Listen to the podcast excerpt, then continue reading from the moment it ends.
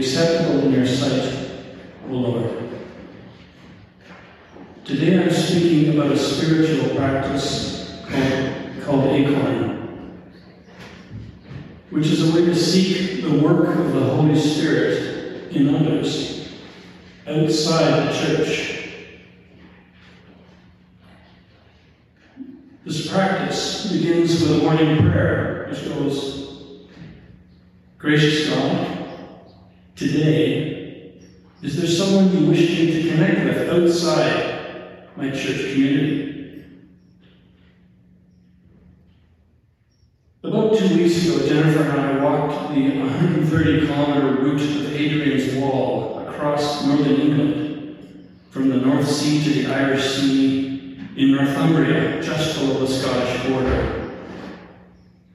Emperor Hadrian ordered the wall to be built starting in 112 AD to secure Rome's most northerly border. The remains of the wall and the forts and watchtowers are testament to the Roman Empire's power at a time when the locals were nothing but a scattering of warring tribes. It didn't take long to realize we were walking through an ancient war zone. The violence Hadrian was trying to con- contain continued for another 16 centuries, with successful invasions of Northumbria by the Angles, the Danes, the Normans, followed by the Anglo-Scottish Anglo-Scottish border wars and then three centuries of feuding between Scottish and English families called the Reivers, as immortalized in Sir Walter Scott's novels. But in this cycle of violence, another story began. At a Roman fort called Vindolanda, in 2020, Archaeologists found shards of a lead chalice on which someone had scratched tiny, crude figures of a fish, a boat, a dove, and a cross. Someone was trying to bring the Holy Spirit through Christ's story into a war zone at the edge of the Roman Empire.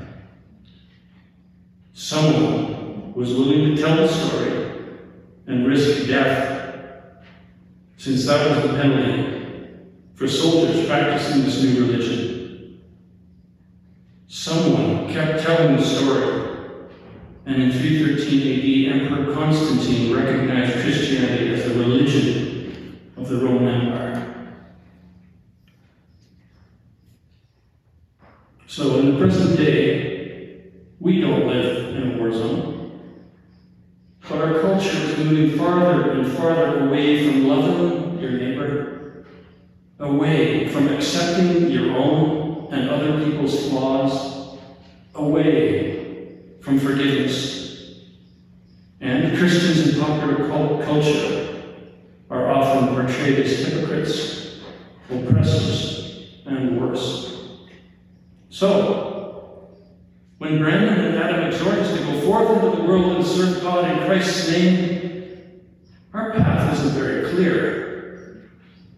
We think a lot more about sharing the Christian story outside our community than we actually do. Why? Because it's uncomfortable. We fear imposing our views on others, or being labeled a Bible thumper or a reactionary. Personally, I don't like going there either. I love the small joys of my carefully curated life. I'm not going to leave my home, my family, my work, and walk the Roman roads and mission like the saints of old. So, if we feel a call to mission, to share our spirituality, how do we do it?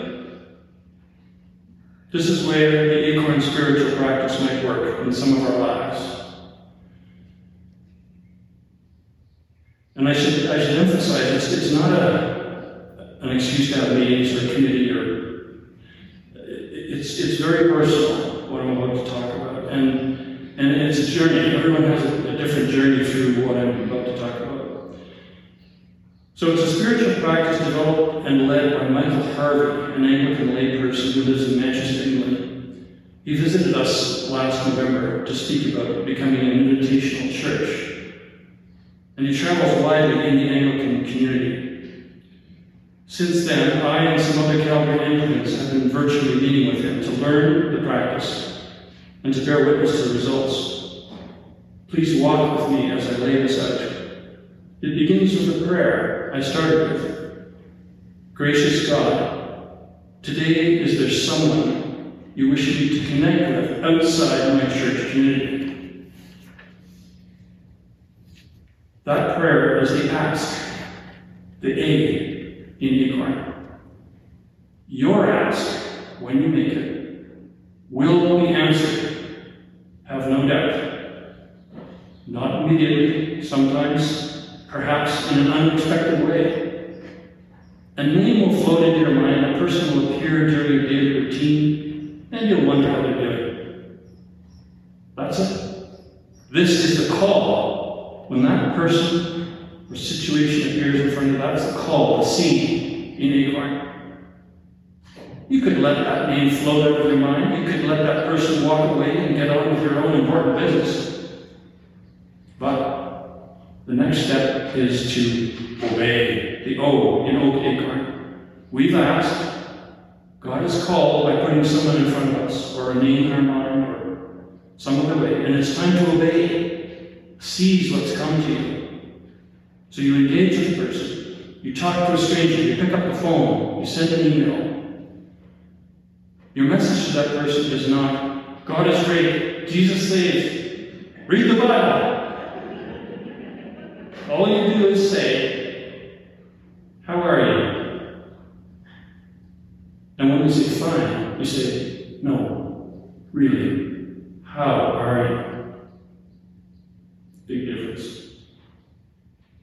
We're fearful about connecting, about bothering the person, but at this point, it's very powerful. You simply remind yourself that God is in charge of what happens next. It has nothing to do with you. You're not responsible for what happens next. What is said or not said is up to God. How you respond is up to God. God is already present. The Holy Spirit is already present between you and your task is to discern what God is doing in the conversation. So that comes to the next letter, R for report. This is the practice of testifying about your experience the practice to others who are doing the same thing. You tell each other stories of interactions you've had, not really revealing. And in speaking about the interaction, you begin to see God action everywhere. It's like a bonfire. And in the reporting part is you try and answer the question, what is God doing in me? And what is God doing through me in that interaction? This is the last letter of Acorn N for notice. You need to notice what is going on in their interaction. What is God doing in the engagement with the other person?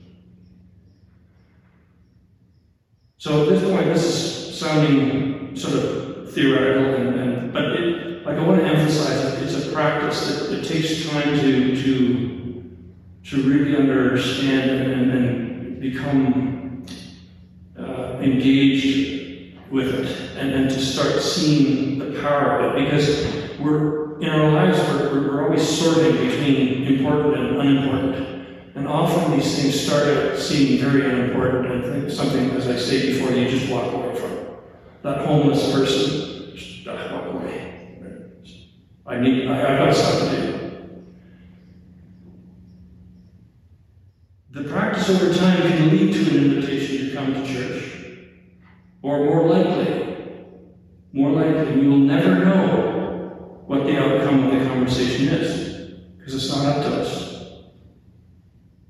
Through our actions, God is doing something, somewhere, sometime, to someone. And the practice teaches us that we're not missioning to others, we're missioning with others. We make ourselves whole by reaching out to others. We're answering God's call to act in the world in Christ's name. This practice happens on the city bus, on a hiking trail, the lineup at Starbucks, or at work with a stressed out colleague. None of it is about us and our fears. Our ego is in the back seat, and we're simply speaking with someone And in this practice, we follow the old saints on our own Roman road. And the violence, violence in our hearts and the suffering of the world passes away. Amen.